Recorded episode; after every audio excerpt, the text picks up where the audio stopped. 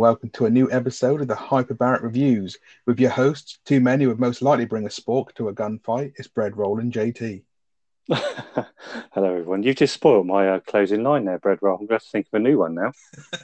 well, there's a few of them to go around in this one. It's a bit of an odd one that we've chosen this week. Yeah, it's a little bit, and you can blame me for this one because I, I suggested it just for something a bit different, something a bit silly, really. Yes, so we are doing Guns Akimbo, which came out in 2019, I believe. I remember seeing pictures of this appear on Twitter, and I never realized it, it actually was going to come out in the cinemas, which it didn't do very well. It had a $15 million budget and it made 1 million. So I don't know what kind of release it had. And this is according to Wikipedia. I'm not sure what that really kind of equates to, but we watched it on um, Amazon Prime. If uh, anyone else out there wants to sort of give it a try after this review. Yeah, I saw that one million uh, sort of uh, box office pretty shit. Really, I don't ever remember seeing anything about this. The only reason I watched it, I'd watched it before. I was um, with my girlfriend. She went upstairs to have a bath, and I thought I'd just stick something on, you know, kill an hour. You know how long they're in the bath for. And I found this, and I thought that looks interesting. I'm not a Daniel Radcliffe fan, but I read the blurb, and it said it was ultra violent. So I thought I'll give it a go. And um, well, obviously, I, I recommended it to you, but was that a good recommendation or not? We'll find out. We certainly will. So yeah, it stars old Harry Potter himself, Daniel Radcliffe, and also uh, Samara Weaving, who I'd never heard of in my life, although I have actually apparently seen several films looking at her IMDb that she's been in. I've just up until this movie, she's been pretty nondescript, really. It was a name that I recognised, but then when I went through the film she's been in, I thought I don't think I've seen any of these. So I don't know if it's just one of those names that I thought I knew, but I think she's quite good in it. To be fair. Yeah, no, it's um, it's quite an interesting film in general. When I saw her names appear in the credits yesterday, because I watched it with um Rachel, and I was like, I wonder if she's related to Hugo Weaving. Turns out she's not, but that was the link I had when I first saw her name. I thought, oh, maybe that's where she's from. Oh, maybe that's why her name sort of stuck in my head as well because of old Hugo. Maybe I don't know. It just sounded like a familiar name, but it turns out she's actually not really that big a name, is she? No, she's not. And um, obviously Radcliffe's quite a big name, although outside of Harry Potter, he hasn't done a huge amount. Although I actually don't mind him as an actor. I think the stuff he's done away from Harry Potter has actually been pretty good. He tends to try a few different things. I didn't expect him to be in something like this. Um, but we'll discuss obviously how he gets on as we go along. But one thing I will say to begin with is um his voice took me by surprise. He does like a proper American voice. I think he did a pretty good job. Um, I've got that in my closing notes, Bread I thought his American accent was very convincing. Um, I've not really seen him in much else other than Harry Potter. I saw that Woman in Black. I went to the cinema to see that years and years ago. It was one of his sort of first things he did after the Potter films. But other than that, I don't think I've seen him in a lot. Yeah, he does a few like kind of low key movies. Um, that um, Woman in Black, I actually quite like. It's one of those movies that's very slow burn. Not a lot really happens, but I just kind of like the old timey Victorian look to it. Um, so yeah, that's definitely one to watch out there if anyone hasn't seen it. Um, but yeah, this one, I'm just glad to get into the uh, the plot really because it's hard to really. I don't want to give it too much away too early, but um, yeah, it's uh, it's interesting that way. yeah, let's have a look at it then, shall we, Bread Roll? So it kind of starts pretty bloody full on, doesn't it? We get um, just this mad car chase um, with Nix, who turns out to be the hero or possibly anti-hero, really, alongside Daniel Radcliffe's character she's being chased by these guys in a pickup, and I always thought this is a bit unfair. It's like obviously like a gunfight to the death, and we'll we'll get into the reasons why as we go on.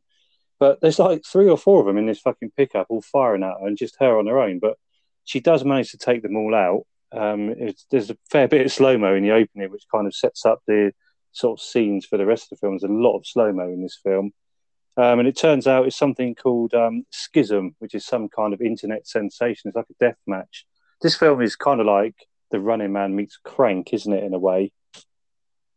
Yeah, it's very high octane, and, and this has been done a couple of times because even a movie a while back, it's really it was shit. Uh, Gerard, Gerard Butler in it, which pretty much says all about it. It's called Gamer, where people take over people doing death matches, um, and he actually control them and that. But this kind of thing has been done a few times because it's almost got a bit of um, the purge and maybe a little bit of battle royale about it as well, hasn't it? It's just kind of a mix of all those kind of like violent real life kind of bringing video games to real life, isn't it? That's pretty much what it is. Yeah, yeah, pretty much. But as I say, Nix takes out these guys, and it turns out she's kind of the hero of this schism thing. She's kind of like the, the big bad that everyone wants to get. She's the, the current leader, I guess, on the leaderboard. So she, she's the big sort of I am of Schism, and then we meet Harry Potter, old Daniel Radcliffe's character, and he's he's a guy called Miles, and he's a bit of a loser, isn't he? He works for um some mobile phone game. I can't remember what it's called, Nut Bust or something in it. It's very yes, tongue in cheek. This film, nothing should be taken too seriously. Um, and he's a coder for this mobile phone game, but other than that, he's really not got a lot going for himself, has he? He's just sort of nothing really. Yeah, he's like a complete nerd. Like he, he's really into like gaming, and he's like, um, we see like he got, likes to go online and just troll people. He finds trolls, and then he just basically fucks them about and winds them up. And he kind of wants to be something, and he just works for like he's really into like the more high tech stuff, but he works for like this shitty little mobile app game basically.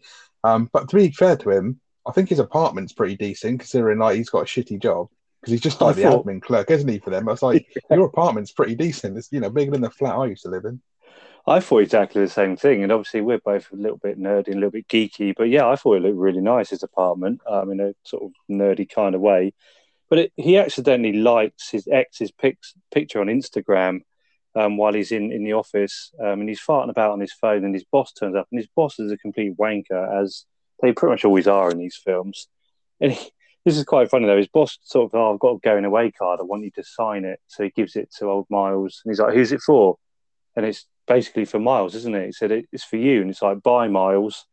Um, so his boss kind of pretends he's sacking him, and then turns around and says, "You know, I'll, I will keep you, but stop fucking about and actually do some work." But his boss is a complete arsehole. But like I say, that's kind of the norm for these films. Yeah, definitely. It's one of those proper like fucking, um, like kind of like gym twats, isn't he? Basically, a meathead yeah. prick. He's walking around, which makes no sense to me because it's like all these people in this office are all like your typical kind of nerds or you know people that you'd suspect, and he's walking around all like roided up and out of his fucking protein shake, probably like posing on Instagram like a prick, and he just doesn't really look like he should be the manager of a place like that. No, he doesn't. Not at all. Maybe that's the point of the film. Like I say, it's very tongue in cheek. But yeah, he he doesn't fit in. He's certainly not been employed for um, his knowledge of the the scene. You wouldn't think, certainly by looking at him, but maybe uh, we're reading a bit too much into that. So we cut to Miles now, and he's at home, and he's getting properly fucked up, and he? he's he's on the old beers, and he, he's had quite a few, and he, he's watching. Um, he's he's fighting about on the internet, and then he finds Schism kind of by accident. I'm not sure how he finds it, um, and then he just properly starts trolling people. Then he becomes a proper keyboard warrior. And there was a nice little touch here. He says something about the Terminator and you see all these things pop up, and a, and a "fuck you asshole" line sort of goes up as you see all these things scrolling across the screen, which obviously was a, a nod to the Terminator because it's mentioned in the same breath. Yeah, yeah, because he says he's like he wouldn't hurt anyone. He's not a violent person, but behind the keyboard, he's like the Terminator, isn't he? And then they throw that yeah. line in there. There's a few nods to like Rambo and uh, Terminator a little bit. Well, in the next sort of couple of scenes, really. But yeah, there's a, a few kind of like Easter eggs along the line in this uh, movie. Yeah, there is. There's some cl- like clever little lines in little bits and pieces that actually, when you sort of delve a bit more into it, obviously, I'll say this film's totally not serious, but some clever little bits in it.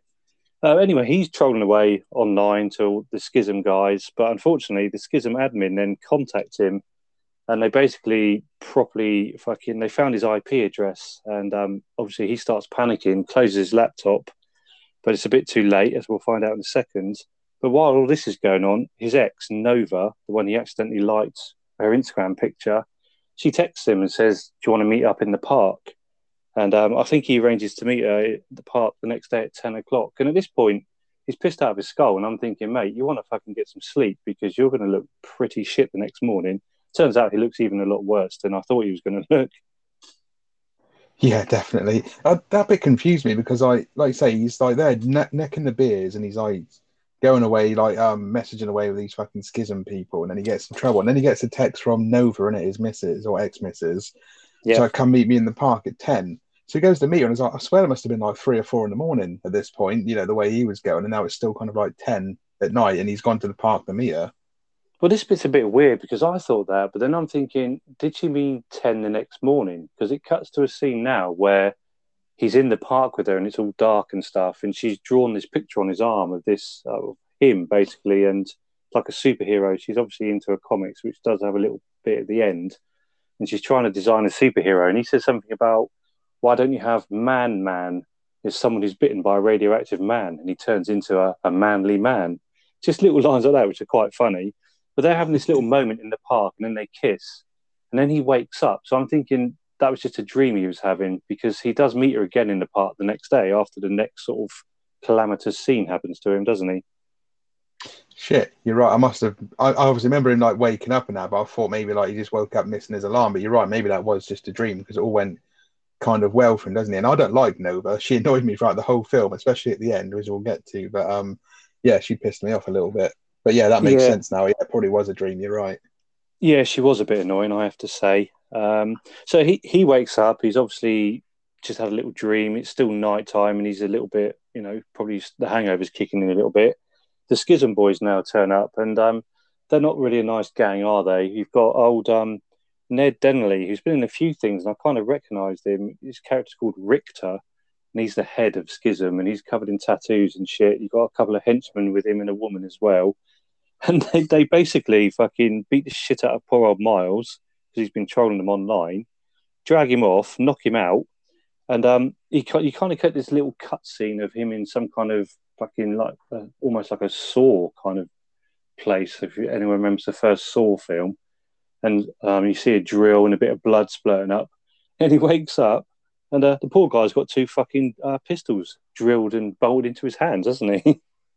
That's fucking brutal, isn't it? Like, because they've actually like nailed through his fingers, so he can't even take his fingers off the handle. Like they're completely bolted to him. Yeah. Like he can't do anything. He's like completely attached, and he's got like a bolt going through the back of his hand. Um, that old um, just quickly, that Ned Dennehy guy, he was in your favorite film a few weeks ago, uh, Mandy. Oh, was he? yeah. wow. He, he did look familiar, not from Mandy though, so I'm trying to like blank that out of my memory. But um, I have seen him in a few things. he is quite a convincing bad guy, though, isn't he? Obviously, he's made up with the tattoos and stuff in this, but I think he plays the role quite well. Yeah, he's really good. I found him um, quite charismatic as well, especially in the second part of the movie. He's actually quite funny. He reminded me at first, it's not him, but all the way through watching it, I was a bit like, yes, I recognize this guy. And I said the rage. He reminded me of the villain from the movie Doomsday. Do you remember that? Like the old British movie where like they go up north and there's a wall and then you got these punk rockers in one area, then there are these fucking random medieval people in the other. But he just reminds me of that movie, if you remember it. I know the movie, but I don't think I've ever seen it. But I do know the movie. Um, but yeah, I thought he, he was a good bad guy. Obviously, we'll um, we'll come to that at the end. And um, these two pistols he's got bolted to his hands have got 50 bullets in each. Um, so he's obviously got limited ammo as well. And it's not like he can really reload, I guess, with the situation he's in.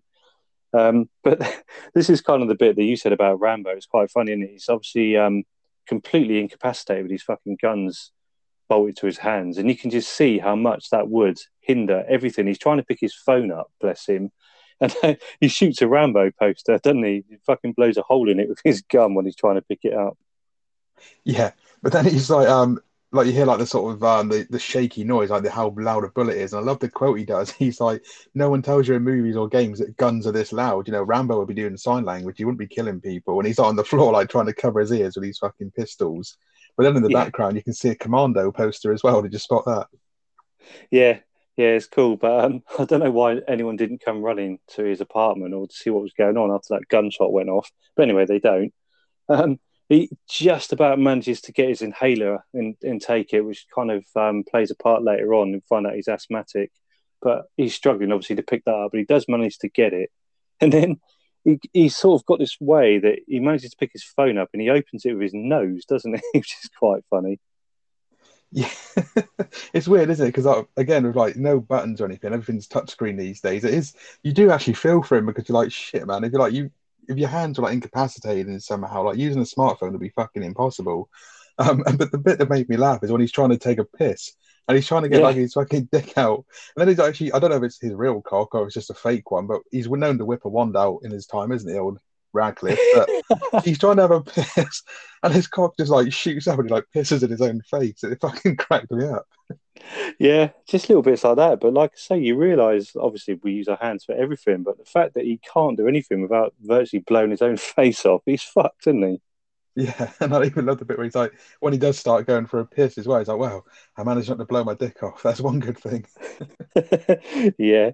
So he gets um, a text message from Schism around this time. He's managed to open his phone with his nose, and they tell him basically his opponent is Nix, and he's got 24 hours to kill her, or he's going to be killed.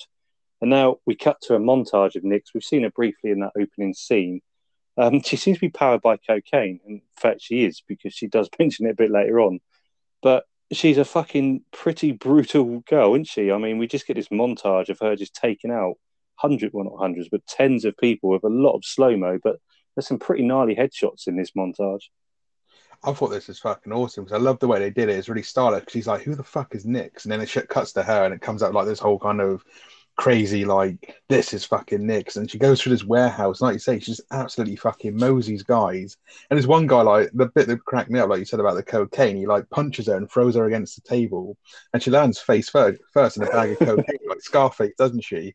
And she yeah. inhales it makes that fucking Pac-Man like power up noise. And she stands up and then just starts fucking murdering everyone. But she is literally a cross between Tank Girl and the Terminator I think. She's fucking mental yeah yeah, she's cool, but she's um she's a dead shot, which um something I questioned a bit later on, which obviously we'll get to in a minute.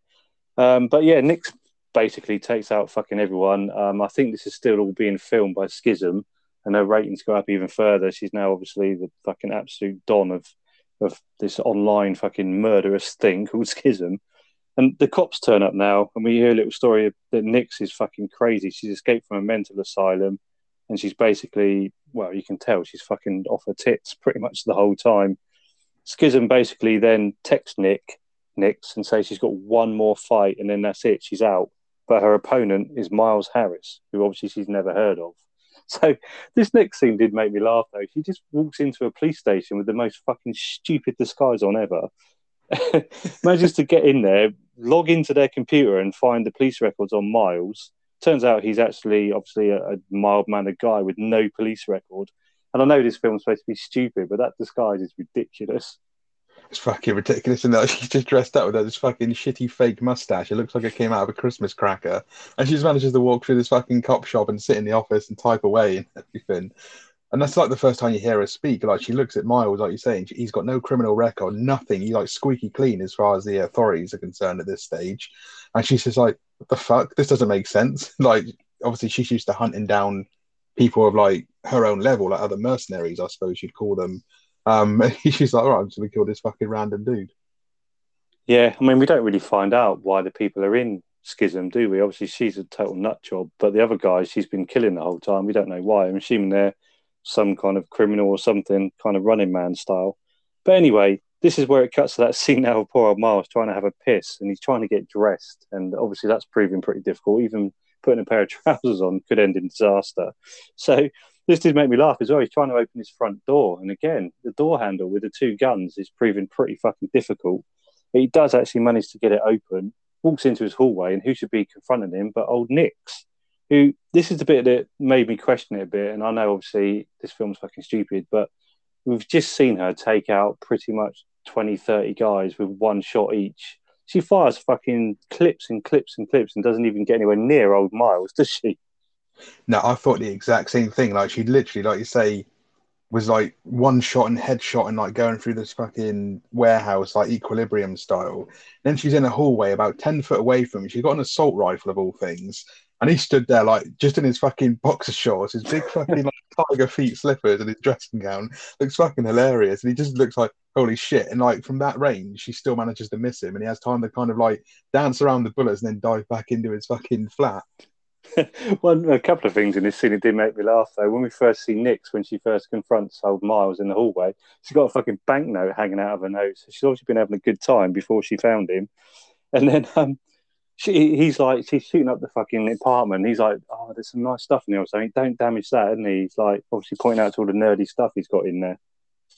Yeah, yeah, because he's like, can you just shoot around the really expensive stuff? Don't damage it. Now it's like, dude, I mean, I'm a collector, as you know, but if someone was fucking some lunatic with a fucking cocaine five dollar bill sticking out of their nostril was shooting at me, I don't think I'd give a fuck about my action figures no, exactly. But poor old Miles, he tries to bargain with her now, doesn't he? He says, Look, I'm not, this isn't me. I'm not into schism or anything. They basically fucking set me up. And this is another line that did make me laugh. She tells him to go and take a shit because she doesn't like shooting people before they've had a shit. She's like, what was it? shooting a pinata full of turd or something, she says. Yeah, yeah, she's like, like she's got some great lines in this. I mean, um, she doesn't speak that often. Like this is the only bit of dialogue she has until like probably about halfway through the movie now, really. Um, but yeah, then he's like, go and take a shit, sort yourself out, sit down, and then I'll shoot you in the head. And she's just like, She's so fucking uncompromising. It's hilarious. Yeah, she is pretty cool. But older Miles, he, he makes a run for it. She unloads another fucking clip, misses him, and he manages to jump out of his own window. Um, so now he's just wandering around New York. And I know, you know, this is no offense to people who live in New York. It's a massive city and there's quite a few strange people in it. But he's wandering about wearing a dressing gown and his boxers and his fucking tiger slippers. And no one really seems to take a lot of notice of him, do they?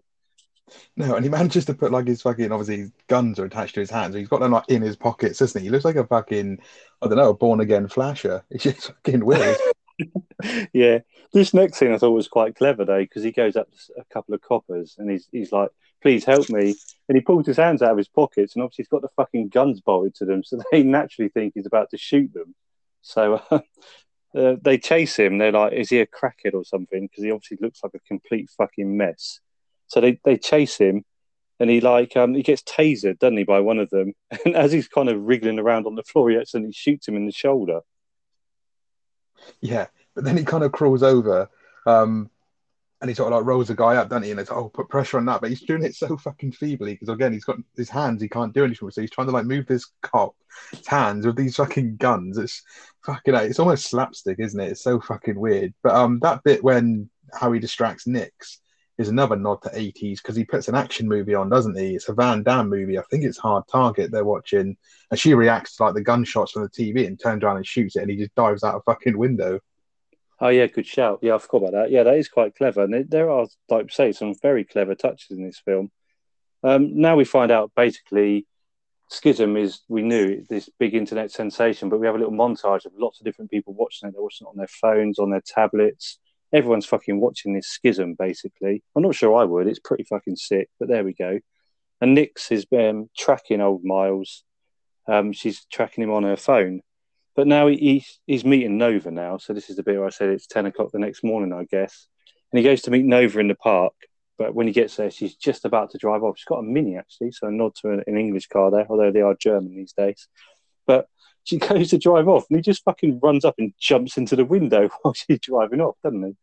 Yeah, Matt, he, he, looks a fucking state in this film, doesn't he? Like he's sweaty, he's dirty, he's just fucking his clothes. Like, even though like his dressing gown and his dopey fucking slippers, they look like they haven't been washed in about a year. But you know, if someone like that, even if it was your boyfriend, your ex-boyfriend, or whatever, going through your window, I'd be like, I'll just get out of the fucking car and run away. He looks an absolute state. well, she's not happy, is she? She's like, "What the fuck are you doing?" He's like, "Drive." And turns around. Nix is literally about to fucking unload again, although she probably missed by the previous uh, effort she's had with him. He's like, just fucking drive to Nova. And she's like, what the hell? And in the end, she does actually drive off. So Nix has got a fucking uh, rocket launcher. I don't know where she gets her weapons from, but she then decides she can't shoot old um, Miles because he's driven off with Nova. So she just shoots down the uh, schism drone, doesn't she, with this rocket launcher? Yeah, I swear she that warehouse where she does her kind of montage where we get properly introduced to her. I swear she ransacks that for weapons um, before she runs out. Um, so that might be it. But yeah, she's just walking through like Central Park, wherever it is, with a big fucking rocket launcher, and no one's even paying attention to her. But this is where there's a. I love her design, but um, she has these like metal fangs, doesn't she, in her mouth? I think yeah. they look fucking awesome. Yeah, yeah, she does. They are cool. Um, she's just a cool character, I have to say. Um, so Nova now is kind of clocked that Miles isn't looking his best. She's like, "Why aren't you wearing any pants, trousers for us English people?" And he makes up some bullshit that there was a fire at his apartment and he had to get out pretty quick. And to be fair, it's a believable story, I guess. That might be why he looks like shit. His guns are obviously still in his pockets at this point, so she can't see the hands. Um, so she, um, he's like, "Have you got a spare inhaler?" Because he's left his in the, in the apartment. He's kind of has a flashback, like, "Shit, I've left my inhaler in the apartment." Although you think he probably would have had an asthma attack by now anyway, all the shit he's just been through. She's like, yeah, yeah, I've got got one in my car conveniently. Um, and he's like, oh, can you get it for me? So she gets it. And then he's like, can you actually take, you know, help me take it? Because he can't get his hands out. And I, I thought at this point, surely she would have noticed by now that you've got fucking guns on your hands. You're doing such a good job of hiding this. But my God, it's a bit, I don't know. she doesn't seem to sort of like clock that he's being extremely weird. Yeah, yeah, I just thought this bit was a bit strange. And again, I'm not a fan of the Nova character through any point of this movie, but like, you would probably stop and be like, right, something's not right here, you know, just pull over and speak. But she's just driving along like, almost not paying attention to him, and he's like, you know, I need my inhaler. Have you got my spare inhaler? Can you put it in my mouth for me and stuff? And yeah, it's just it's just a really weird sequence, and it wasn't bad or anything. Obviously, it doesn't. I don't think there's any part of this movie that kind of I found boring as such. But I just thought it's just one of those moments where you're like, man, this character's really fucking annoying for me. Yeah, yeah, totally. She just doesn't really question it, does she? I mean, yeah, okay, he said there's been a fire at his apartment, so that would make her think he's probably a bit freaked out and a bit stressed. But yeah, it's just probably one step too far when he says, "Oh, can you actually do it for me?" But anyway, he she basically now turns around and says to him it was a mistake meeting him, and she wished she never texted him, and he he needs to move on. So then he kind of tries to tell her about Nix and Schism. So she's kind of like, "What the fuck?" He pulls his hands out. She sees the guns. So she just pepper sprays him and runs off and just leaves him in the car. that fucking that had Rachel in stitches that bit because she's like, look, look at these, and then she's just like, ah, fucking sprays him. But I love the bit um as well. I think like Radcliffe, he delivers his lines amazingly in this. She's like, "You need to meet someone else." He's like, "Well, I have met someone else. Her name's Nix. She's trying to kill me." yeah, like the way he fucking says it is hilarious. Yeah, he is very good. Um, so he he runs off now. Um, the schism viewers are still watching him, and he jumps into this like recycling clothes bin, doesn't he? Um, and all the schism guys are arguing in the studio now that he's a bit fucking shit, and you know, the the director guy wants to change something, but old Richter's like, no, no, and Richter just fucking chokes the director and kills him. it's just fucking stupid the way that happens. It's a bit of like, a um, Richter. Yeah, it is a pointless death, but it's just there for the sake of it, isn't it? Yeah, yeah, pretty much. Um, but I guess it shows again, Richter is like he's just a complete arsehole, isn't he, really? And he's all about the ratings and he wants to make Schism take over the world, which you find out a bit later on. It's his big thing. Um, so poor old Miles now, he, he, kind of dives out of the, the clothes bin and he's trying to put some trousers on. But again, he can't because he's got guns bolted to his hands and uh, life's quite difficult right now. So he's uh, like, fuck it. And I think at this point, I, I felt sympathy with, with him. I'd be like, there is really no fucking point. You've got guns bolted to your hands. You've got some crazy woman after you trying to kill you. So he tries to end it all, doesn't he? He puts a gun into his mouth. And then we get this tramp. And um, now I'm assuming he's supposed to be an Aussie or New Zealand, um, certainly from that part of the world. And this film is in uh, sort of league with um, New Zealand film production. But this guy's accent, I'm like, is it real? Is it fake? Because this tramp's got the most fucking over the top sort of Southern Hemisphere accent, hasn't he? Yeah, he almost sounds like old fucking Jumbo Jones from Only Fools and Horses, doesn't he? It's just like, like I, I read that it was a New Zealand um uh, sort of production as such, and there's there's cast from all around the world. I would say Daniel Radcliffe and Ned Dennehy, they're both British. Um, I think a couple of the others are. I think Samantha, um, uh, Samara Weaving actually plays Nix. I think she's British or British born anyway. Um, so yeah, it's kind of like a mixture of people. But yeah, his accent just sounds like it's really put on, not natural. But I think he is actually a Kiwi himself. Yeah, I do like the tramp though. He's quite funny because he's like, "You're doing it all wrong," and he kind of tries to talk him through how to blow your own brains out, doesn't he? He does, yeah. It's like you do it at that angle, you just blow your face off. yeah. like, and then you'll be then... more pissed off because you'll be looking fucking stupid. I love as well because um, he manages to get Radcliffe. Obviously, convince him. So, can you help me put my trousers on and stuff? So he does. And then he says, "Have you got any food?" And the guy's like, "Oh, let me see what I've got in the pantry." And he moves his bit of fucking cardboard, and there's like half a fucking hot dog and after a conversation about Daniel Radcliffe saying he's like a vegetarian or something, he tries to eat this fucking hot dog and he's trying to pick it up with his fucking guns and keeps dropping it and it rolls across like a fucking used condom and loads of other crap on the floor. He's like picking it up. He like tries to get it in his mouth and it's like fucking out. It's disgusting, but it's hilarious as well. It. It's brilliant, isn't it? And um, I think the tramp's like, yeah, it's five second rule or something. So he manages to pick it up and he, he eats it and then he's like I think the tramp says, yes, it's been in my pantry for like eight months. So fucking hell, if he's not going to get like blown away by Nix or blow his own brains out by those guns, he's going to die of fucking food poisoning, isn't he? Yeah, or cum poisoning with that fucking condom flapping around. it's like killer condom. and then the tramp just turns around to him and goes, "Do you want to smoke some crack?" Just fucking random, isn't it? Uh, I just love the way his fucking tramp. He's got like this weird hat on as well. It's like a little rainbow coloured bear hat, and he's sat there with it on. But oh yeah, it's a good sequence. Yeah, he is. Um, he's a great little character, the tramp. He does pop up again a bit later on, although not not for very long.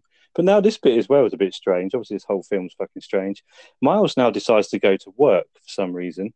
Um, I guess he's he's trying to meet the guy um, in the scene in a second. But as he's going to work, he bumps into this guy, just a random guy on the stairs, who's watching Skizm on his phone, which again sort of alludes to how popular Skizm is. Everyone's fucking watching it. And this guy recognizes him. He's like, "Fuck me!" Or um, I don't know if he's got the name Guns Akimbo yet, because that's what he gets christened in the end, isn't it? But he's like, oh, you're, yeah, the, you're the guy from fucking later. Skizm. And so obviously he's like, shit, you know, people know me now. So this next bit doesn't make a lot of sense because he goes into his office and he he talks to the guy he works with and he wants him to find out if his phone's being tracked. But I thought if everyone's watching Skizm and they know that you know Miles is on it, the whole fucking world seems to know. This guy he works with doesn't seem to know, and you think he'd be one of the people watching it. If you, I don't know, I just thought that. I don't know if you thought that as well.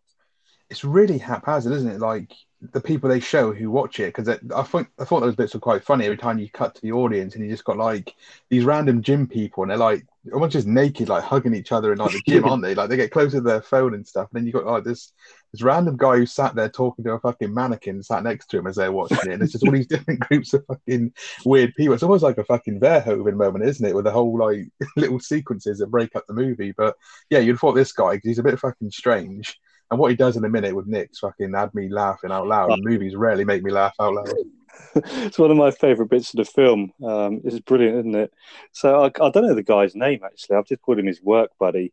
But anyway, Miles asks him if he can see if he's being tracked, and um, this is another quite good scene, isn't it? He's like, um, "I need to see if um, my phone's being tracked." So the old guy, his workmate, goes, "Oh, just give me your phone then." He's like, uh, "Can you take it out of my pocket?" And he's like, "Well, why can't you give it to me?" He says, what was it? He accidentally glued his hands together. He got drunk and he glued his hands together so he can't take it out of his pocket. Yeah, but the way he fucking comes up with the bullshit of how he managed to glue both hands in his pockets actually sounds pretty convincing. even the guy's like, all right, I'm going with that.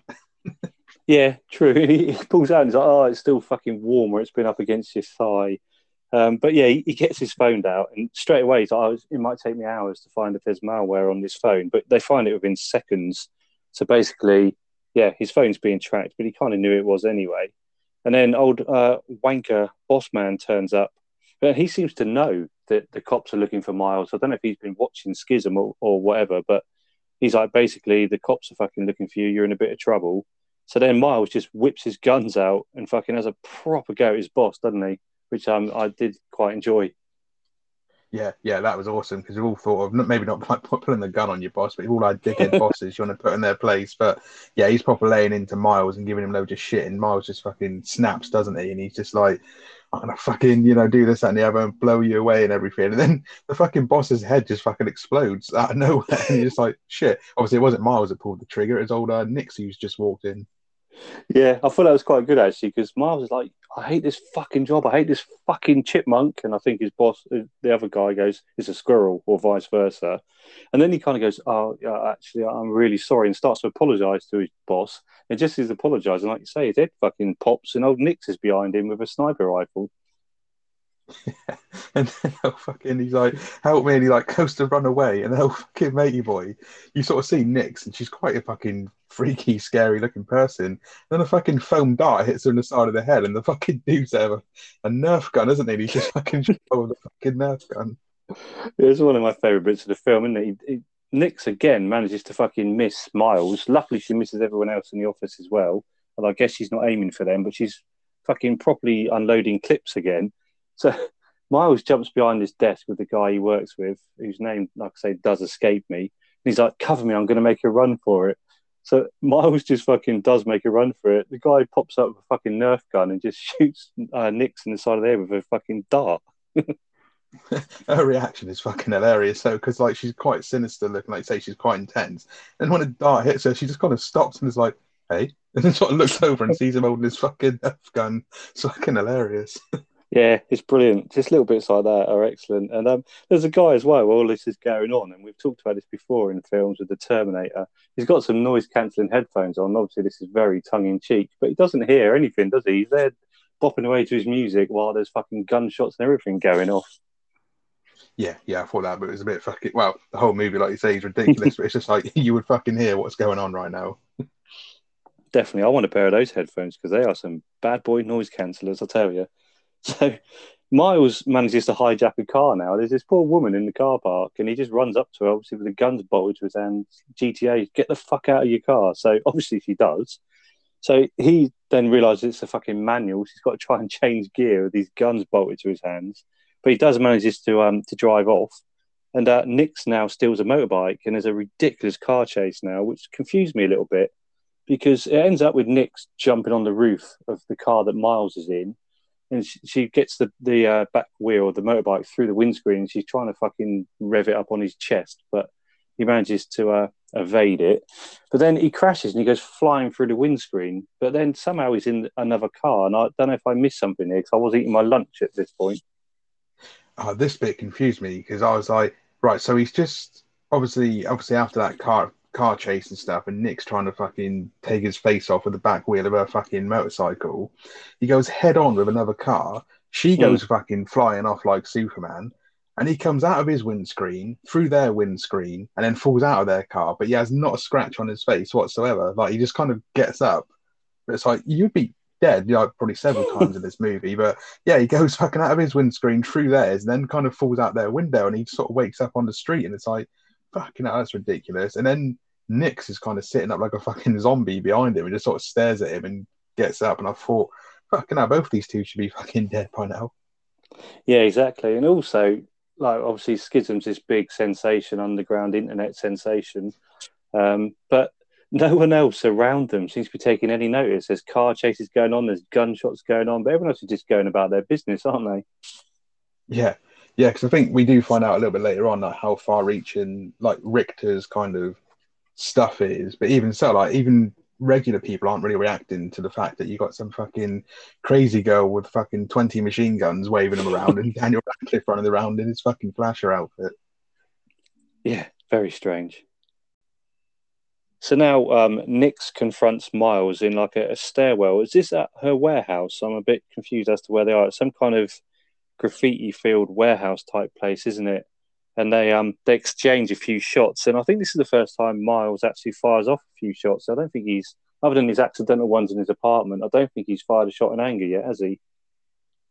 No, he hasn't. I think yeah, like I say, he's in a bit of desperation here, and she just kind of takes the piss out of him, doesn't she? She's like, look, um, in the interest of fairness and something, try holding your gun this way and, they, and these little two things are on your gun. They're not there for show. They're there for aiming. And it's sort of like she's like just trying to like fucking get a rise out of him more than anything. Yeah, she is, which makes me think when she doesn't shoot him in the two opportunities she's had so far, maybe she felt a bit sorry for him because he is a bit of a twat. Maybe she thought she'd play a bit of cat and mouse with him for a while before she took him out. I don't know. Um, but anyway, Miles does manage to fire off a few shots and he starts a fire, which properly freaks Nix out, which obviously plays quite a big part later on in the film. Yeah, yeah, I thought this was good. And I like the fact that um, because on his guns he's got these two little like LEDs because obviously he can't reload his guns; they're attached to him, and they obviously let him know how many bullets. But every time he fires off a few shots, it kind of pings up on screen how many bullets he's got left in each gun, doesn't it? Like you've got to keep track of what he's using. It becomes obviously yeah. quite integral towards the end. But yeah, this whole exchange between him and Nix I thought was really good, and she's actually quite amusing as a character when she speaks. Um, but yeah, that fire bit obviously, as soon as she kind of like freaks out, she kind of like cowers, doesn't she? You think, oh right, obviously that's going to play into her kind of more psychological profile, as we'll find out later. Yeah, yeah, definitely. Although one thing I will say, I, I do like, like you say, those um, little counters he's got on those pistols. But how the fuck do they manage to cram fifty bullets into each? That's some fucking crazy clips they've got. Yeah, exactly. Because like they're only like your basic looking pistol, and I'm no gunsmith or anything, but I have played Call of Duty, so that must make me an expert. but like your average gun, like probably only has like what twelve to fifteen bullets, doesn't it? Like each pistol, yeah. he's got like fucking fifty. Yeah, fair play. He's got the old extended ammo perk, hasn't he? He must have. but he hasn't got sleight of hand though. no, he hasn't. No, he don't need that. so anyway, Nix is freaked out by this explosion, which, like I say, will play quite an integral part a bit later on. Um, so Nova now video calls Miles on his phone. He manages to answer it with his nose again. Um, now, one bit we forgot about earlier, Nova has actually gone to the police previous to this, um, and they've kind of seen that uh, they they're watching this footage, aren't they? It must be the Skizm footage of um, Miles jumping out of his apartment, so they are aware of what's going on. Something we did forget to mention a bit earlier. Yeah, so you've got like um, a guy called I think it's De Graves. He's the one who like in the warehouse earlier on, like he's the one who's personally after Nix. And then you got Stanton, who's really kind of overly shady, sleazy partner who you know is a bad guy straight away. There's like it's, it's not even like a fucking attempt to make this guy seem like he might be good. He's just a complete sleazeball. Yeah, he is. Yeah. Um, so Nova tells Miles basically he's all over the news and what the fuck's going on. So then he manages to tell her actually what happened. That Skizm bolted the guns to his hands, and she's, oh shit, that's what you were trying to tell me in the car before I pepper sprayed you. Um, but obviously, you can imagine why she reacted the way she did at that point in time. Um, so he tells her basically he's leaving. Um, he's going to fuck off, and that's it. See you later. Thanks for all your help. But as he's telling her, Skizm come in behind Nova and they kidnap her and basically tell her he's got, was it, five hours to kill Nick, so they're going to start cutting bits off of Nova, which actually she's a bit of a twat and probably wouldn't be a bad thing. Yeah, yeah, absolutely. Um, it kind of ups the ante, doesn't it? It becomes that kind of now. It was a race against time anyway, just to survive, but now it's like a race against time to save someone he actually cares about. Yeah. This next scene's quite funny as well, isn't it? So he goes to a scrapyard now, and he, he kind of um, I think he calls the police, doesn't he? He says, "I know where Nix will be in five minutes," because he's. I think he reactivates the tracker on his phone around now, doesn't he? So Nick, yeah, his track. Well, I don't think actually it's been deactivated. I think I've jumped a bit ahead there. But anyway, he basically tells um, the cops that he knows where Nix is going to be in five minutes. But now he kind of accidentally infiltrates a drug deal, doesn't he? Which is quite a funny little scene again.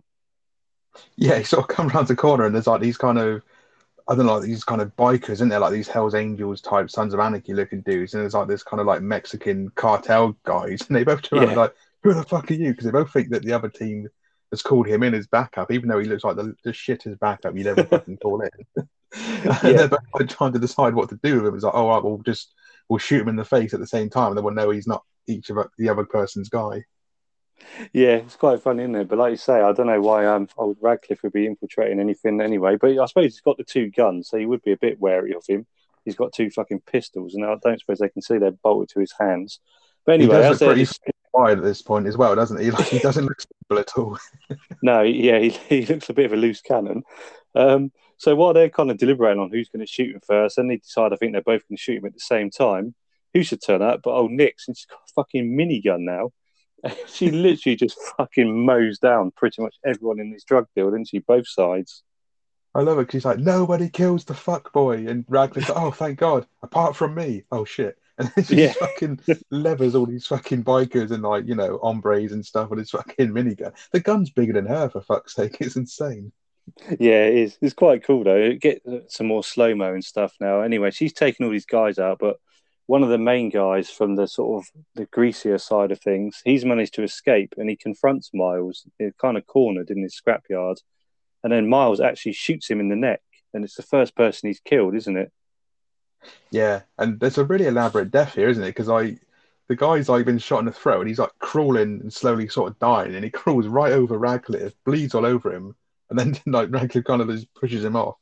And it's like fucking that's probably one of those like Alan Rickman slow motion deaths. yeah, it did go on a while, didn't it? He's bleeding out for a fair bit. That blood where it drips on Radcliffe looked a bit shit as well, but as we've said like countless times. yeah, we're not supposed to take this film particularly seriously, so but um, as Radcliffe sort of he has a little sort of monologue now, shit, I've just killed someone and he has a little speech. He, he gets up and now he's got pretty much a whole police SWAT team all with laser sights on him. So his night's getting even worse now. Yeah this is a fucking awesome sequence. I know we mentioned about the slow mo, which obviously winds me up sometimes, but some of these like kills, like when Nix is like waving that minigun and shooting people, like the way they're kind of exploding and the bullet holes are coming out of them. I tell you what, it reminded me of Dredd.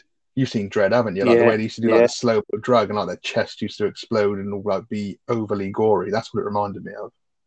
Yeah, I really like the slow mo in this film. I think it's really well done, and we've moaned about it before in films, but I, think it works in this because it's the kind of film where it's so over the top. It just kind of takes it to that extra level, doesn't it?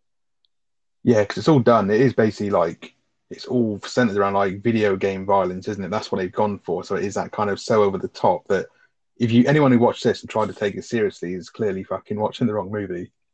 yeah, hundred percent, definitely. So poor old Miles now is in the back of um, De Graves and Stanton's cop car, and um, they're basically saying that because Nix is after him, they're pretty much going to use him as bait. They don't say as much, but obviously uh, Miles works it out. And then I think this is where old um, De Graves tells him that Riktor killed his wife and son, but Nick survived, and you get like this flashback scene of a car explosion, which kind of obviously shows why Nix is so fucking scared of uh, fire, and it turns out that Nix is his daughter. Yeah, and obviously the trauma kind of sent her over the top, didn't it? And they, they tried to get her help when she was a kid, but it just kind of like completely fucked her up, and that's why she's such a kind of loose cannon, basically. Yeah, which well, kind of makes a bit of sense, I guess. You know, I mean, uh, she has gone completely off the rails, but yeah, I mean, that would certainly help push her that way. We get a little cutscene now of um, Skizm, old uh, Riktor and Skizm guys, and he's with Nova, and she's like, "Oh, the cops are going to fucking get you and all this, and you're you're fucked." And he's like, "Actually, we own the cops." So it kind of shows that Skizm basically are fucking above the law. Um, and this next bit really fucking shocked me actually. So you've got old De Graves in Stanton driving along with uh, Miles in the back, and fucking Stanton just blows the fuck out of De Graves' head, doesn't he? He just blows his brains out. Yeah, I, I did not expect him to fucking like everybody's going to die, not like that, and just that suddenly, which I liked. You know, I like it when movies take me by surprise like that sometimes. But yeah, I did not expect him just to get his fucking head blown off. And that bit when Nova's telling old um Riktor that she's going to call the police, and the way he's like, "Oh no, no, not the police," and he's like doing this whole like elaborate, like, "Don't, don't do that, they're following you," and he's like, "I own the fucking police." It's so hammy, but it's actually does it. It's really amusing the way he does it. Yeah, it's really good, isn't it? And yeah, that that was a, like it was kind of like a Pulp Fiction moment where they blow the guy's brains out by accident when they go over the bump. It was kind of like one of those whoa moments when old uh, De Graves gets his head blown off. So um, yeah, poor old De Graves is now toast. Um, and uh, Stanton gets out of the car and he's got Riktor on his tablet and he's recorded the video, um, basically telling Miles he's now got 30 minutes to kill Nix, otherwise it's game over. Yeah, this bit cracked me up because he's like, um, obviously he's watching the video, like Riktor's like giving his speech, and Daniel Radcliffe's like, I'm gonna fucking kill you, and then Stanton's like, it's pre-recorded, asshole, and he's just like, oh, okay, and this shuts up. yeah, and then it, it, cuts as he's pulling the tablet away. It cuts to obviously uh, Riktor and he's like, "Oh, do you reckon we should have put a filter on that?" It's sort of obviously after they filmed it, he's he's not too. It's just little clips like that. It's sort of little Easter eggs again. It's just really clever, I thought. There, yeah, it's one of those movies that manages to do comedy and actually make it funny because it's just it's kind of real. You can imagine people because it's taking a piss out of people that obviously live on the fucking internet and their smartphones and stuff, but it does it amusingly. There's also a running joke here as well because Elder Graves has got this big fucking like Clint Eastwood style, like 44 Magnum. It's like mm. size of a fucking porn star's cock. And it's like, massive, isn't it? yeah, it's absolutely huge, but he doesn't use it. And then Stanton kills him and he takes it. And I swear his gun passes hands about another two times throughout the movie. Yeah, it does make another couple of appearances.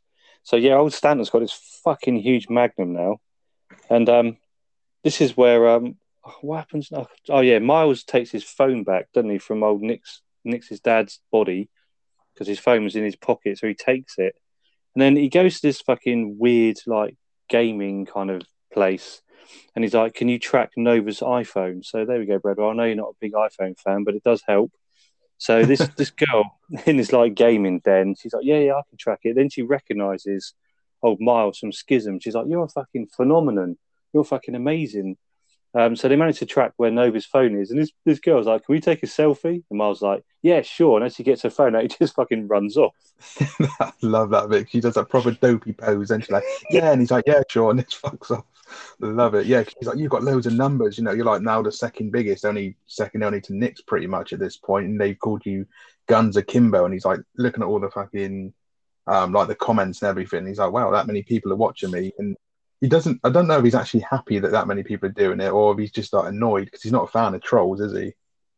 No, he's he's kind of starting to turn a bit now, though, isn't he? He kind of his character's changing. I guess it would what the shit he's already been through. Um, so you know he tracks down um, the van, the Skizm van that Nova supposedly is in with the Skizm guys, um, and they open the back of this van, and she's got a hood on, and they just literally blow her fucking brains out and chuck her out onto the road. And you kind of know it's not her, but obviously at that point he, he thinks, fuck, Nova's dead. And he pulls the hood off, and it turns out now, is it his mate from work that we saw earlier that shot thingy with a Nerf gun. So I was a bit confused as to who this was because it was dark and you can't really see it properly. I thought that's who it was. Yeah, I think that's who it was because um, obviously, th- at no point in my mind I was thinking, yeah, that's going to be Nova. Even though they've obviously just blown De Graves away pretty quickly, but it's like, yeah, it's not going to kill Nova like that um, if they kill her at all. At one point, I thought, oh, maybe it'll be Stanton. It'll be old uh, Riktor, you know, tying up loose ends and blowing Stanton away. Um, but no, it just turns out I think it is the old Nerf boy from his office, like you said. That's how I thought it was. You don't really see. So he's got fucking half his face missing where he's just been shot in the head. But we'll say it was him anyway. I'm pretty sure it was. So now he he reactivates the tracker on his phone. This is when he reactivates it. Um, and Nix finds him straight away because he's reactivated it. She's been tracking him. This is where now he has a plea for her. He's like, I need your fucking help. Please help me. She's just like, no. And she just pumps five bullets straight into his chest. And you kind of know again, we just thought with Nova, he's not dead at this point, is he? No, he's not. And you sort of see the drone there um, filming it. Like they're in this big kind of open area, aren't they? Like some fire Yeah. and stuff. Say she murders him. And then we cut to um, Riktor and he's celebrating, like, yes, yes, he's dead and everything's all groovy now. But like you said, you know, we know for a fact he isn't going to die. Not like that. No, not at all. I think Nix does quite a good line now. Doesn't she go, now I need some cocaine or something? And off she goes. so now um basically Riktor tells um the Skizm guys they've got to ice Nix, even though they told him well told her that she killed Miles, that would be the end of it. But basically it's not because he's an asshole. Uh, I think this is where he asked Nova, would you prefer chainsaws or nail guns? Sort of so she's going to be the next fucking person in line, isn't she? Yeah, pretty much. It's always the same in these sort of films, isn't it? Like whether it's a good guy or a bad guy. Um, because old Nix is kind of the antagonist in a way until obviously around this sort of point. But it's like you always got these like um businesses that are like, oh yeah, do one last job for us and then you're out, and you always know it's never going to fucking go down like that. No, of course it's not. No, not at all. This next bit did make me laugh as well, though. So there's a couple of guys from Skizm, a couple of the henchmen. They've got Miles in a body bag in the back of this van, and they're taking him back to Skizm HQ. And they start to drag him out, and he just fucking sits upright and blows both their brains out, doesn't he? Yeah, there's some cracking dialogue here because they're both talking and they're like, "Oh, I want to get home and watch The Walking Dead," and the other guy's like, "I don't like that show. It's too violent." The guy stops. Is like, "You kill people for a living." He goes, Yeah. "Yeah, but it's not the same, is it?" And then obviously Ragnarok just fucking blows him away. Yeah, the great one-liners in this. There are there are quite a few. Um, so now old um, Miles is inside Skizm HQ. So obviously we knew he wasn't dead. So now we kind of find out how he's not dead. So Nix now turns up in some fucking Trans Am somehow. I don't know how she's got it, and she basically says she's going to help him. Um, turns out he had the bulletproof vest on the whole time that um, she was shooting him, but there's no way that bulletproof vest would have stopped those fucking five shots. I don't think. I know they're good, but I don't think they're that good, are they? No, I don't think so. I mean, yeah, a straight shot. I don't think they're designed to stop. I mean, I'm no expert. I don't know, but yeah, it doesn't even look like a hot, heavy duty one. It looks more like a fucking vest. It? Like, literally like a shirt vest, not an actual proper strap on vest. Yeah, exactly. We get a little flashback now, and it basically shows when Nick shot him. She, he told her to just shoot him once, but she shoots him five times. Um, but he tells her that basically Riktor killed her family and um, put her in the game in case he tried to get revenge because he knew she was going to go fucking mental. And he shows her her dad's dead body now, and obviously that completely freaks her out and kind of turns her onto Miles's side, doesn't it? Yeah, I like this bit as well because she doesn't trust him at first until he obviously says like they killed your dad. He's right over there. Like you see a bit of emotion on her face, and she's pointing the gun at him. He's like, "Will you help me?" She lowers it and she goes, "Yeah." And he goes, "Oh, thank you." And then she just starts pointing the gun at him again. He goes, "No, no, no, don't do that." And she just keeps like fucking winding him up. Like you just don't know what she's gonna do. No, she is completely unhinged. And this next bit as well, I did like. So they, they're getting ready now for sort of the final showdown. So she does a bit of coke and he takes his inhaler, and that's how they both sort of get ready for the final stage, isn't it? Yeah, and then you get that again, like kind of like computer game arcade sounding power up for both of them, don't you? Yeah, we get we get a montage now, another one, but this is Miles and Nix, both just fucking absolutely taken out, pretty much the whole of Skizm, apart from the main guys. And now Nix is a dead shot, which we knew she was anyway, but now suddenly Miles is pretty fucking handy with his pistols, isn't he? I was going to say that because in a minute, like you see um, Riktor being told, and he's like, "I'll get the Death Squad out there," and it's like, "Well, that's the thing about the Death Squad; they're dead." And it's like, Yeah. well, these guys are supposed to be like your fucking elite, and you got some fucking Harry Potter who can't fucking shoot for shit. And he's like, like you say, pulling off these fucking amazing headshots and these like combo moves with Nix. I mean, granted, Nix is pretty much a world class assassin, but it's like your guards are fucking rubbish, mate. I do like as well that um, Nix has been shooting them all in the dick, and she? And he's like, "Will you yeah. stop shooting people in the dick?" And she's like, "Well, I was going to shoot you in the dick, but it's too fucking small. I couldn't find it." yeah, and she's like, "Well, I've got to shoot him in the dick. It's a public service."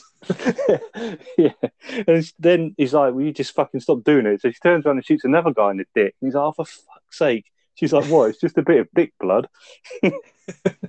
she's fucking the banner in this movie is fucking top class. I think. Yeah, it's very good.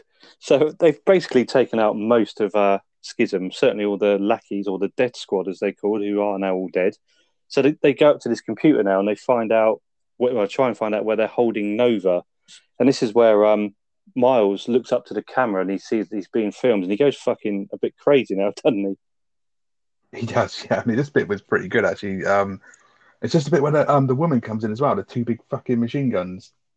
Yeah, this is just just coming up now. Um, old Miles has his fucking go at the internet basically, and everyone watching Skizm, and he then finds out that Riktor's basically trying to build Skizm into a global franchise. It comes up some of Riktor's sort of grand plans on the screen, and yeah, um, one of the main women who was in the early scene where old uh, Miles gets the guns bolted to his hand. One of the guys who, or women who turned up with Riktor, she confronts them both. She's got two fucking I can't what they're called, but I, I recognise them from Call of Duty and old Nix is quite impressed with these two guns, isn't she? And they have a little bit of banter about how she chose them, and she's like, "Oh, good choice."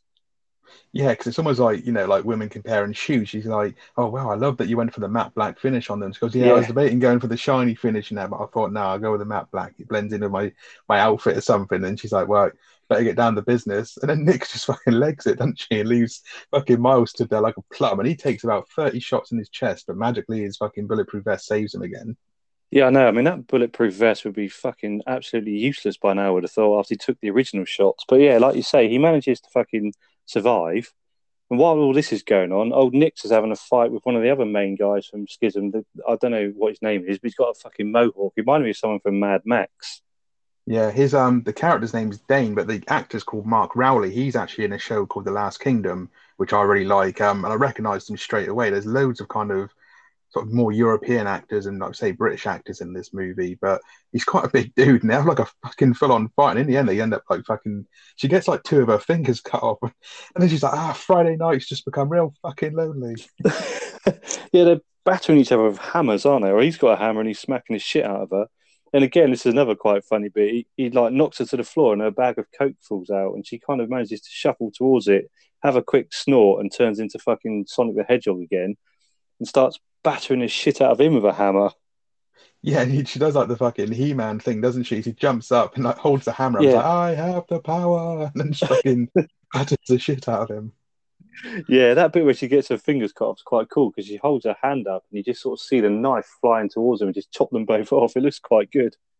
Yeah, it does. But yeah, it's a fucking full-on fight because like he claps her across like the mouth, and actually you see like a jaw break and her fucking teeth and that come out. She takes a fucking pounding. Yeah, and then when she's had her little power up, she properly fucking starts battering him, and you kind of see like X-rays almost of the hammer just smashing his bones, don't you? And she she's got him she's got him on the floor up against his gas canister, and she's literally about to finish him off with the hammer. Poor old Miles wanders in, and he fucking shoots the canister and blows it up. Yeah, because he manages to kill the um the woman upstairs. He like shoots her in the head. She's like obviously toying with him. But the bit where, like you said, when she's doing the X-ray, she fucking hits him in the nuts with a hammer, doesn't she? And you see like yeah. this X-ray of his balls breaking, and he like falls down like making his fucking squeaky noise, as I'm sure any man in his right fucking mind would do. it's just thought she, hilarious. She goes, "Did I hear? Did I hear a pop? A nut supposed to pop?" Oh, it's fucking stupid, isn't it?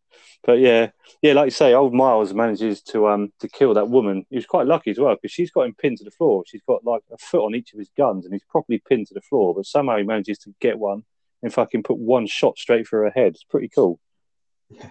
There's one bit that fucking cracked me up as well. Like she's wrapped her bandana around her fingers. Nix has obviously because the two middle ones have been cut off, and she's waving her fist at um Miles, and he goes, "Why are you waving a fist at me?"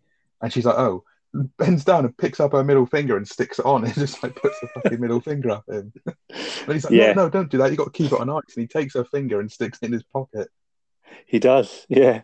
Um, and while all this has been going on, old Riktor, he's ordered a chopper with just two seats, and he basically tells the guys he's ordering the chopper. That I'm assuming it's some kind of HQ he's radioing. Everyone else is dead, um, and he takes Nova off, but he's actually lying because there's still quite a few uh, cronies around him, isn't there? At this point, I love the way they all kind of like look at each other. Like to say, "Hang on, we're not dead," and he's just like, "Yeah, yeah, everyone's dead," and fucks off. And there's a guy here and he's got like this fucking weird horse gimp mask, and his character's name is ah. Fuckface. yeah, yeah, and he's like earlier on, isn't it? One of the early scenes, he says, "Why do you wear this?" I think it's the producer guy in that scene where he gets killed. He's like, "Why do you wear a horse mask or something?" He's like, "You don't want to see Fuckface without his mask on. He wouldn't sleep right or something like that, doesn't he?" Yeah.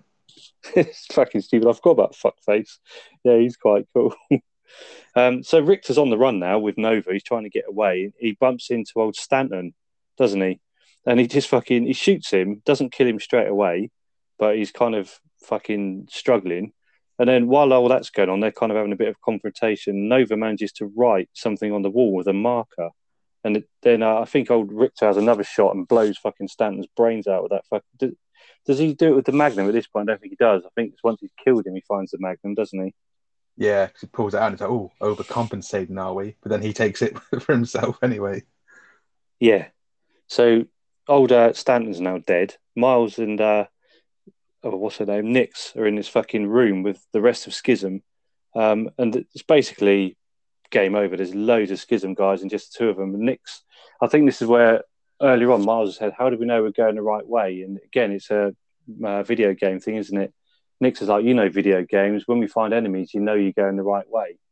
Yeah. And they end up in this room with pretty much the whole of the rest of Skizm, the ones who aren't dead yet. And she's like, yeah, I might have made a fucking mistake. There's too many of them. Yeah, yeah, this is a good kind of build up to what comes next. But I do like the banter because she manages to find like loads of bullets and stuff, and you can see her messing around with them. But before they get to this sequence, but you don't see what she's actually doing at this point, do you? Like she's got like these pouches and stuff, and she's got this long yeah like jacket on. Um, but her face is like fucking annihilated, isn't it? Like her eyes fucking nearly lost an eye, or it's all swollen over, like half her fucking jaw's gone and stuff. And I was thinking, you know, I had an idea about where it might go with Miles and Nix's characters, and obviously I was completely wrong. So I wasn't actually expecting this bit to happen. No, no, not at all. I mean, she's been smacked about with that hammer, so you can understand why she's looking a bit dodgy. But yeah, basically, she kind of gives Miles a bit of a nod, and she just fucking runs, doesn't she? And she takes out pretty much every guy.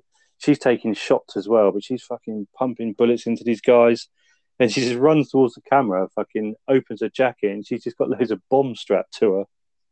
Yeah, and then we get a bit more slow mo, but it looks good, like the explosion around her waist, and then like she kind of she's smiling, isn't she? And kind of like evaporates into fucking fire and explosions and stuff. And just before she obviously runs away, obviously, to do that, she sort of just says to Miles, you know, just make sure you kill that, you know, bastard Riktor for me. And then just fucking does a huge, like, suicide sequence.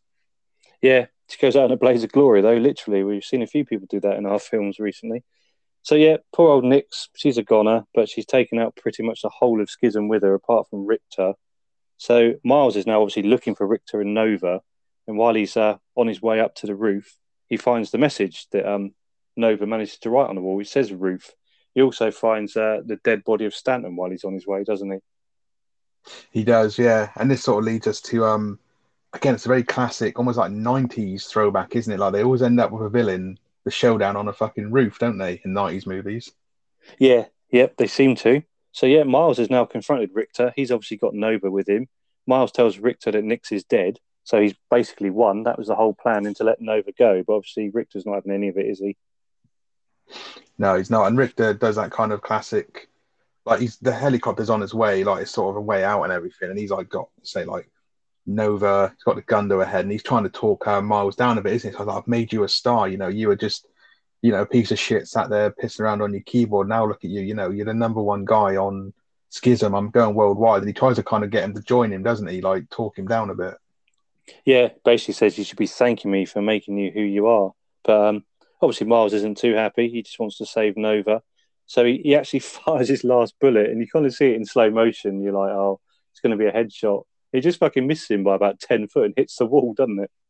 He does. And I just, this bit took me by surprise. I thought oh, I was going to get a miraculous shot off and kill Riktor, which he doesn't do. and he misses, like you say, by about a country mile. It's like, hang on a minute, like ten minutes ago, you were like doing like amazing fucking headshots and taking out all these like elite guards and stuff, and now you can't hit a guy who's fucking standing still.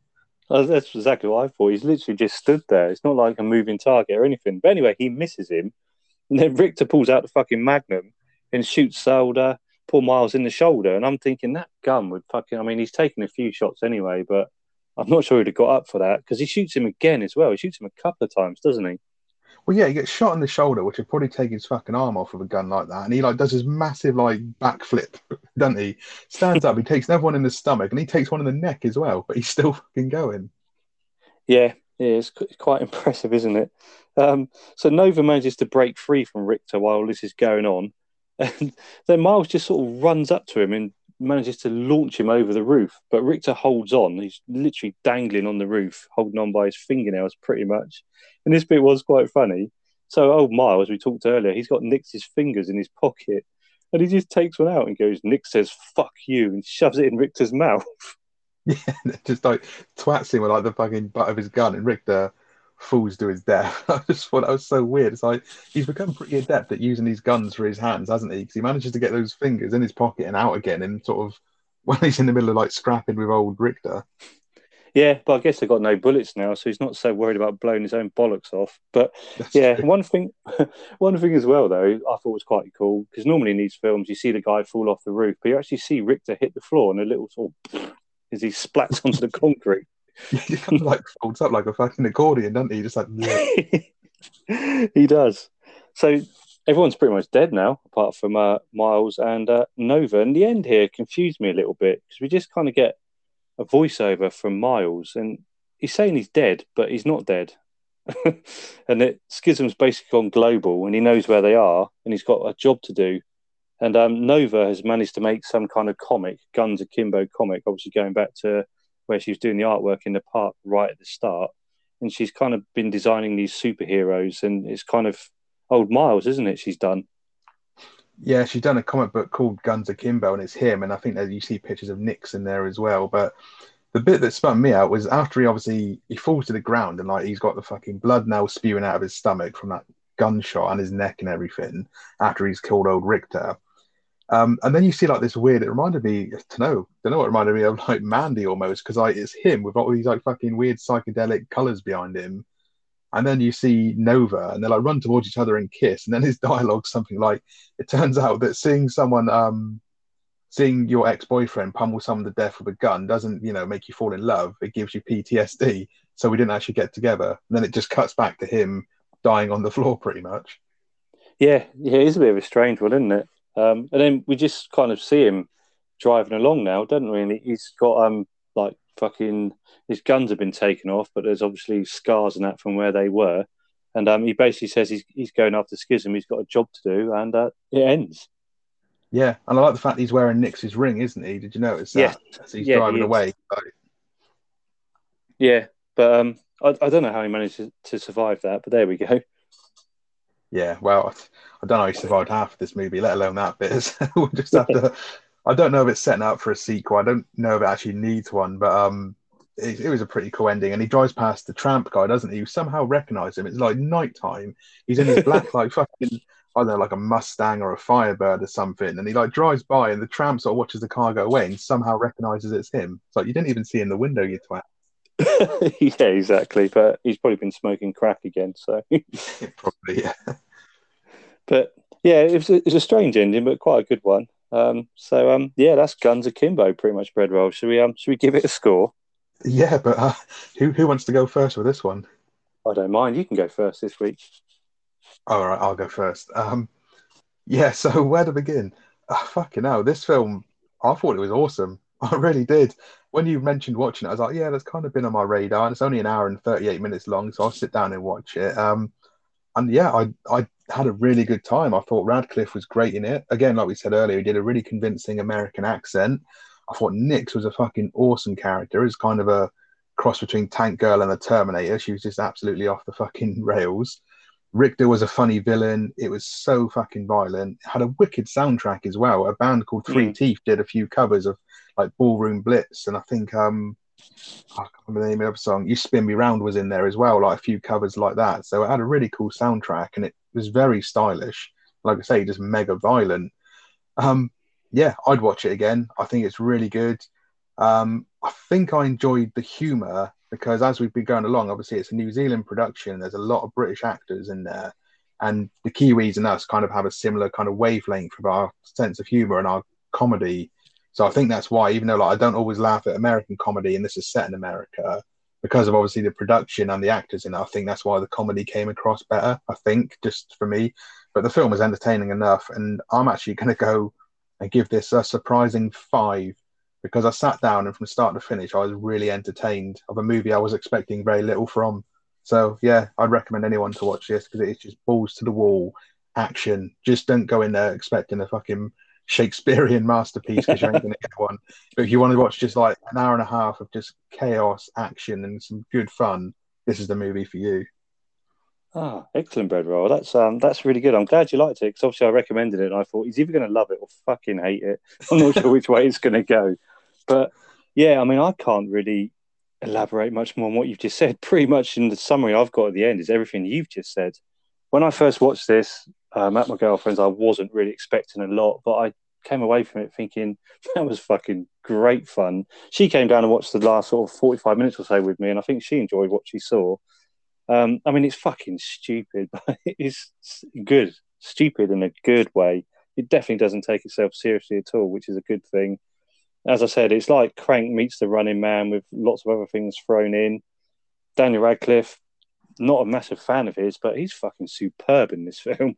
Nix is cool. She's also kind of hot in a strange sort of psycho girl kind of way.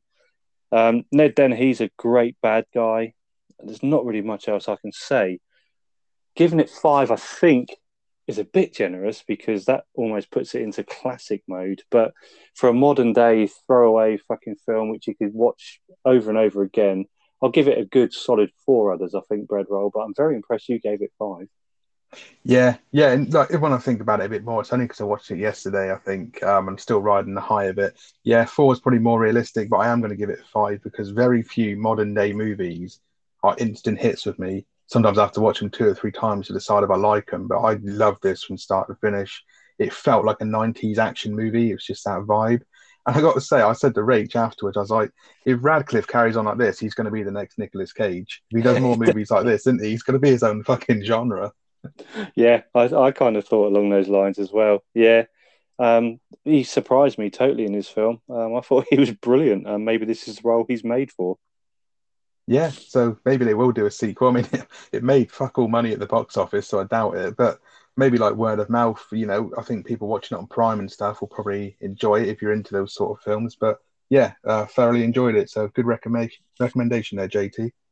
Excellent. Oh, thank you, Breadwell. And like I say, I'm very, very pleased you liked it. And you know, I mean, I don't know how well Crank did at the box office, but I mean, that's a fucking stupid film. That managed a sequel. Um, we need to review Crank one day, actually, but that's another story. Yeah, yeah, and um, oh, do we know? Have we decided what we're doing next week? I remember we mentioned it, but I've forgotten. uh, not nothing's in concrete. This was kind of a bit of a last minute decision, wasn't it? After last week's podcast, and I said, "Give it a go, see what you think." So um, it's going to be another kind of spur of the moment thing, I think. So um, watch this space, I'd say.